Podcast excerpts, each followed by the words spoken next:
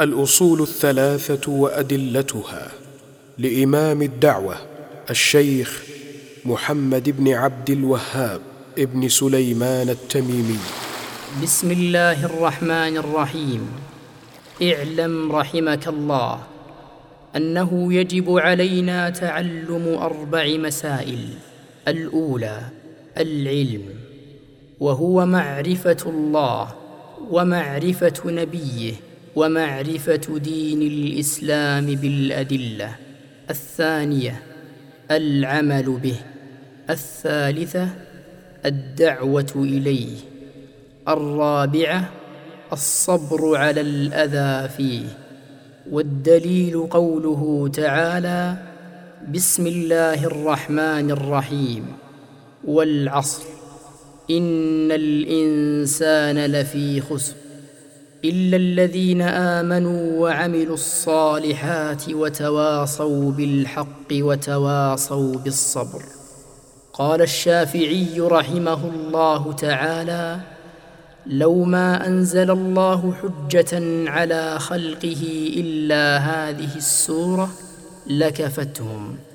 وقال البخاري رحمه الله تعالى باب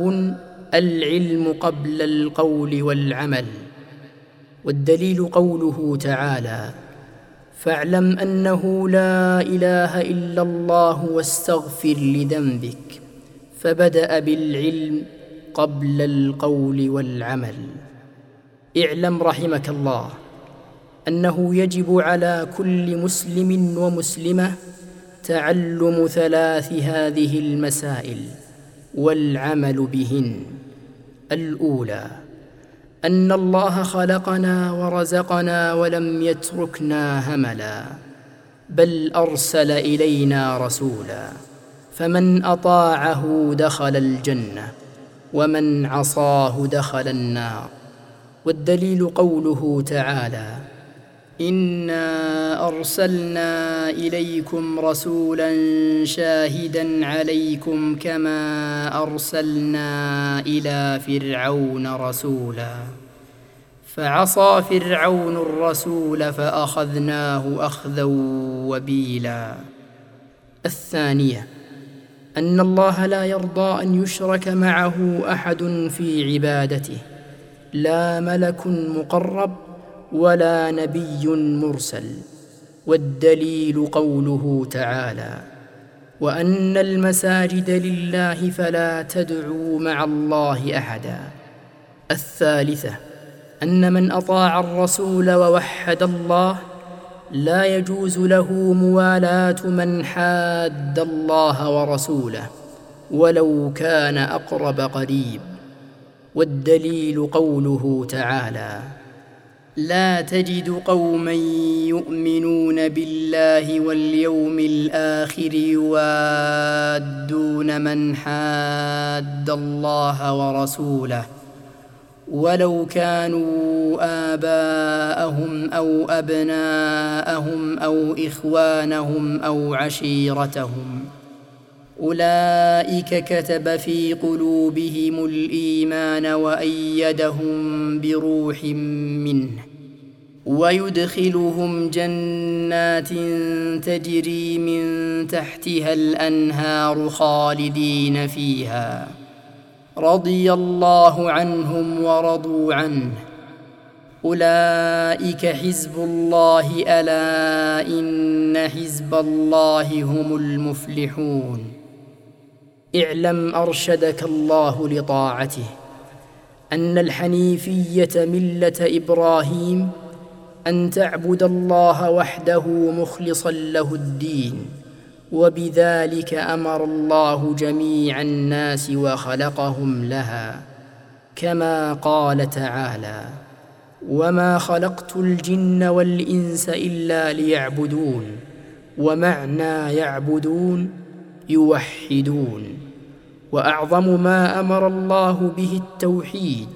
وهو افراد الله بالعباده واعظم ما نهى عنه الشرك وهو دعوه غيره معه والدليل قوله تعالى واعبدوا الله ولا تشركوا به شيئا فاذا قيل لك ما الاصول الثلاثه التي يجب على الانسان معرفتها فقل معرفه العبد ربه ودينه ونبيه محمدا صلى الله عليه وسلم الاصل الاول فاذا قيل لك من ربك فقل ربي الله الذي رباني وربى جميع العالمين بنعمه وهو معبودي ليس لي معبود سواه والدليل قوله تعالى الحمد لله رب العالمين وكل ما سوى الله عالم وانا واحد من ذلك العالم فاذا قيل لك بما عرفت ربك فقل باياته ومخلوقاته ومن اياته الليل والنهار والشمس والقمر ومن مخلوقاته السماوات السبع ومن فيهن والارضون السبع ومن فيهن وما بينهما والدليل قوله تعالى ومن اياته الليل والنهار والشمس والقمر لا تسجدوا للشمس ولا للقمر واسجدوا لله الذي خلقهن ان كنتم اياه تعبدون وقوله تعالى ان ربكم الله الذي خلق السماوات والارض في سته ايام ثم استوى على العرش يغشي الليل النهار يطلبه حثيثا والشمس والقمر والنجوم مسخرات بامره الا له الخلق والامر تبارك الله رب العالمين والرب هو المعبود والدليل قوله تعالى يا ايها الناس اعبدوا ربكم الذي خلقكم والذين من قبلكم لعلكم تتقون الذي جعل لكم الارض فراشا والسماء بناء وانزل من السماء ماء وانزل من السماء ماء فاخرج به من الثمرات رزقا لكم فلا تجعلوا لله اندادا وانتم تعلمون قال ابن كثير رحمه الله تعالى الخالق لهذه الاشياء هو المستحق للعباده وانواع العباده التي امر الله بها مثل الاسلام والايمان والاحسان ومنها الدعاء والخوف والرجاء والتوكل والرغبه والرهبه والخشوع والخشيه والانابه والاستعانه والاستعاذه والاستغاثه والذبح والنذر وغير ذلك من انواع العباده التي امر الله بها كلها لله تعالى والدليل قوله تعالى وان المساجد لله فلا تدعوا مع الله احدا فمن صرف منها شيئا لغير الله فهو مشرك كافر والدليل قوله تعالى ومن يدع مع الله الها اخر لا برهان له به فانما حسابه عند ربه انه لا يفلح الكافرون وفي الحديث الدعاء مخ العباده والدليل قوله تعالى وقال ربكم ادعوني استجب لكم ان الذين يستكبرون عن عبادتي سيدخلون جهنم داخرين ودليل الخوف قوله تعالى فلا تخافوهم وخافون ان كنتم مؤمنين ودليل الرجاء قوله تعالى فمن كان يرجو لقاء ربه فليعمل عملا صالحا ولا يشرك بعباده ربه احدا ودليل التوكل قوله تعالى وعلى الله فتوكلوا ان كنتم مؤمنين وقوله ومن يتوكل على الله فهو حسبه ودليل الرغبه والرهبه والخشوع قوله تعالى انهم كانوا يسارعون في الخيرات ويدعوننا رغبا ورهبا وكانوا لنا خاشعين ودليل الخشيه قوله تعالى فلا تخشوهم واخشون ودليل الانابه قوله تعالى وانيبوا الى ربكم واسلموا له ودليل الاستعانه قوله تعالى اياك نعبد واياك نستعين وفي الحديث اذا استعنت فاستعن بالله ودليل الاستعاذه قوله تعالى قل اعوذ برب الفلق وقل اعوذ برب الناس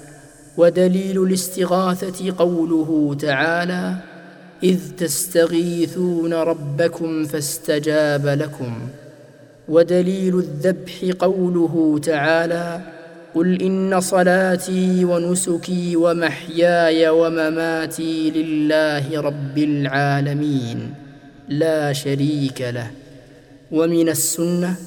لعن الله من ذبح لغير الله ودليل النذر قوله تعالى يوفون بالنذر ويخافون يوما كان شره مستطيرا الاصل الثاني معرفه دين الاسلام بالادله وهو الاستسلام لله بالتوحيد والانقياد له بالطاعه والبراءه من الشرك واهله وهو ثلاث مراتب الاسلام والايمان والاحسان وكل مرتبه لها اركان فاركان الاسلام خمسه شهاده ان لا اله الا الله وان محمدا رسول الله واقام الصلاه وايتاء الزكاه وصوم رمضان وحج بيت الله الحرام فدليل الشهاده قوله تعالى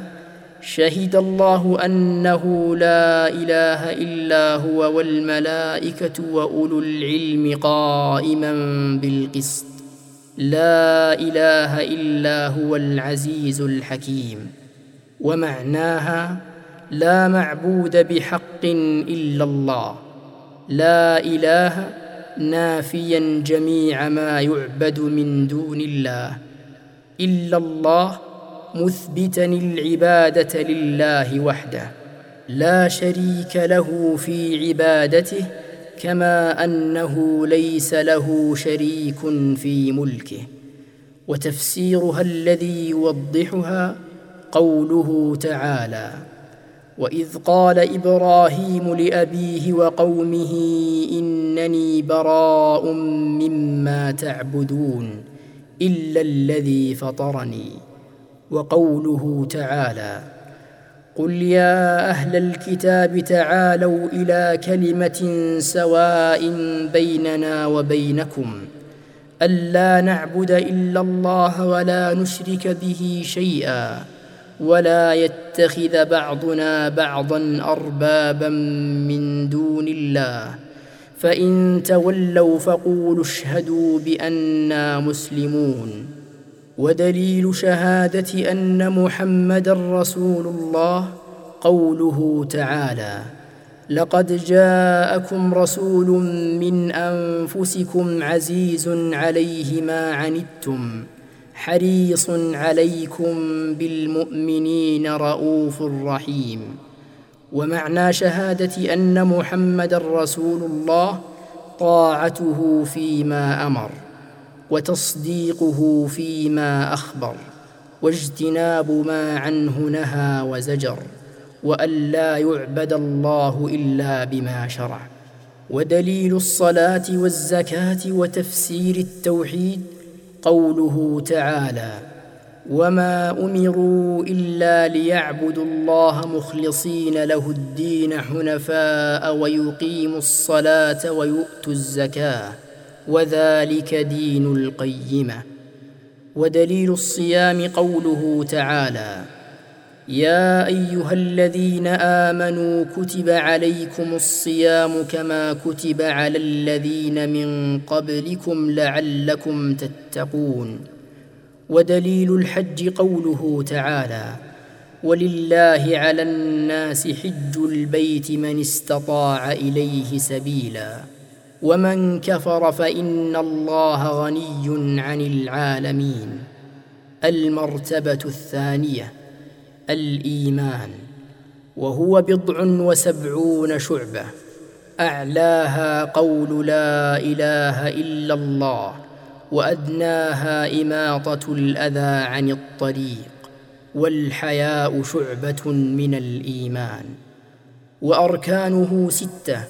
ان تؤمن بالله وملائكته وكتبه ورسله واليوم الاخر والقدر خيره وشره والدليل على هذه الاركان السته قوله تعالى ليس البر ان تولوا وجوهكم قبل المشرق والمغرب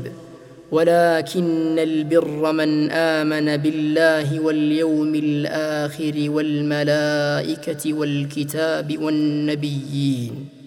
ودليل القدر قوله تعالى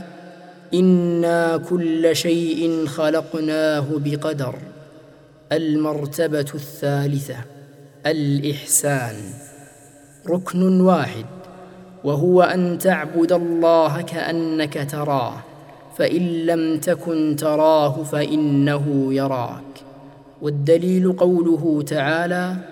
ان الله مع الذين اتقوا والذين هم محسنون وقوله تعالى وتوكل على العزيز الرحيم الذي يراك حين تقوم وتقلبك في الساجدين وقوله تعالى وما تكون في شان وما تتلو منه من قران ولا تعملون من عمل الا كنا عليكم شهودا اذ تفيضون فيه الايه والدليل من السنه حديث جبريل المشهور عن عمر رضي الله عنه قال بينما نحن عند رسول الله صلى الله عليه وسلم ذات يوم اذ طلع علينا رجل شديد بياض الثياب شديد سواد الشعر لا يرى عليه اثر السفر ولا يعرفه منا احد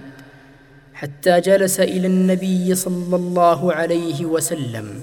فاسند ركبتيه الى ركبتيه ووضع كفيه على فخذيه وقال يا محمد اخبرني عن الاسلام فقال رسول الله صلى الله عليه وسلم الاسلام ان تشهد ان لا اله الا الله وان محمدا رسول الله وتقيم الصلاه وتؤتي الزكاه وتصوم رمضان وتحج البيت ان استطعت اليه سبيلا قال صدقت فعجبنا له يساله ويصدقه قال فاخبرني عن الايمان قال ان تؤمن بالله وملائكته وكتبه ورسله واليوم الاخر وتؤمن بالقدر خيره وشره قال صدقت قال فاخبرني عن الاحسان قال ان تعبد الله كانك تراه فان لم تكن تراه فانه يراك قال فاخبرني عن الساعه قال ما المسؤول عنها باعلم من السائل قال فاخبرني عن اماراتها قال ان تلد الامه ربتها وان ترى الحفاه العراه العاله رعاء الشاء يتطاولون في البنيان قال ثم انطلق فلبثت مليا ثم قال لي يا عمر اتدري من السائل قلت الله ورسوله اعلم قال فانه جبريل اتاكم يعلمكم دينكم الاصل الثالث معرفه نبيكم محمد صلى الله عليه وسلم وهو محمد بن عبد الله ابن عبد المطلب بن هاشم وهاشم من قريش وقريش من العرب والعرب من ذريه اسماعيل بن ابراهيم الخليل عليه وعلى نبينا افضل الصلاه والسلام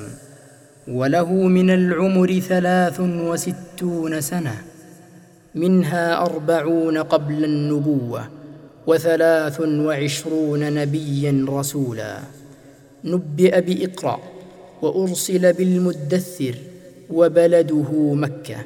بعثه الله بالنذارة عن الشرك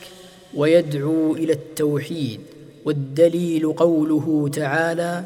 يا أيها المدثر قم فأنذر وربك فكبر وثيابك فطهر والرجز فاهجر ولا تمنن تستكثر ولربك فاصبر ومعنى قم فأنذر ينذر عن الشرك ويدعو إلى التوحيد وربك فكبر أي عظمه بالتوحيد وثيابك فطهر اي طهر اعمالك عن الشرك والرجز فاهجر الرجز الاصنام وهجرها تركها والبراءه منها واهلها اخذ على هذا عشر سنين يدعو الى التوحيد وبعد العشر عرج به الى السماء وفرضت عليه الصلوات الخمس وصلى في مكه ثلاث سنين وبعدها امر بالهجره الى المدينه والهجره الانتقال من بلد الشرك الى بلد الاسلام والهجره فريضه على هذه الامه من بلد الشرك الى بلد الاسلام وهي باقيه الى ان تقوم الساعه والدليل قوله تعالى ان الذين توفاهم الملائكه ظالمي انفسهم قالوا فيم كنتم قالوا كنا مستضعفين في الارض قالوا الم تكن ارض الله واسعه فتهاجروا فيها فاولئك ماواهم جهنم وساءت مصيرا إلا المستضعفين من الرجال والنساء والولدان لا يستطيعون حيلة ولا يهتدون سبيلا فأولئك عسى الله أن يعفو عنهم وكان الله عفوا غفورا وقوله تعالى يا عبادي الذين آمنوا إن أرضي واسعة فإياي فاعبدون قال البغوي رحمه الله سبب نزول هذه الايه في المسلمين الذين بمكه لم يهاجروا ناداهم الله باسم الايمان والدليل على الهجره من السنه قوله صلى الله عليه وسلم لا تنقطع الهجره حتى تنقطع التوبه ولا تنقطع التوبه حتى تطلع الشمس من مغربها فلما استقر بالمدينه امر ببقيه شرائع الاسلام مثل الزكاه والصوم والحج والاذان والجهاد والامر بالمعروف والنهي عن المنكر اخذ على هذا عشر سنين وتوفي صلى الله عليه وسلم ودينه باق وهذا دينه لا خير الا دل الامه عليه ولا شر الا حذرها منه والخير الذي دلها عليه التوحيد وجميع ما يحبه الله ويرضاه والشر الذي حذرها منه الشرك وجميع ما يكرهه الله وياباه بعثه الله الى الناس كافه وافترض طاعته على جميع الثقلين الجن والانس والدليل قوله تعالى قل يا ايها الناس اني رسول الله اليكم جميعا واكمل الله به الدين والدليل قوله تعالى اليوم اكملت لكم دينكم واتممت عليكم نعمتي ورضيت لكم الاسلام دينا والدليل على موته صلى الله عليه وسلم قوله تعالى انك ميت وانهم ميتون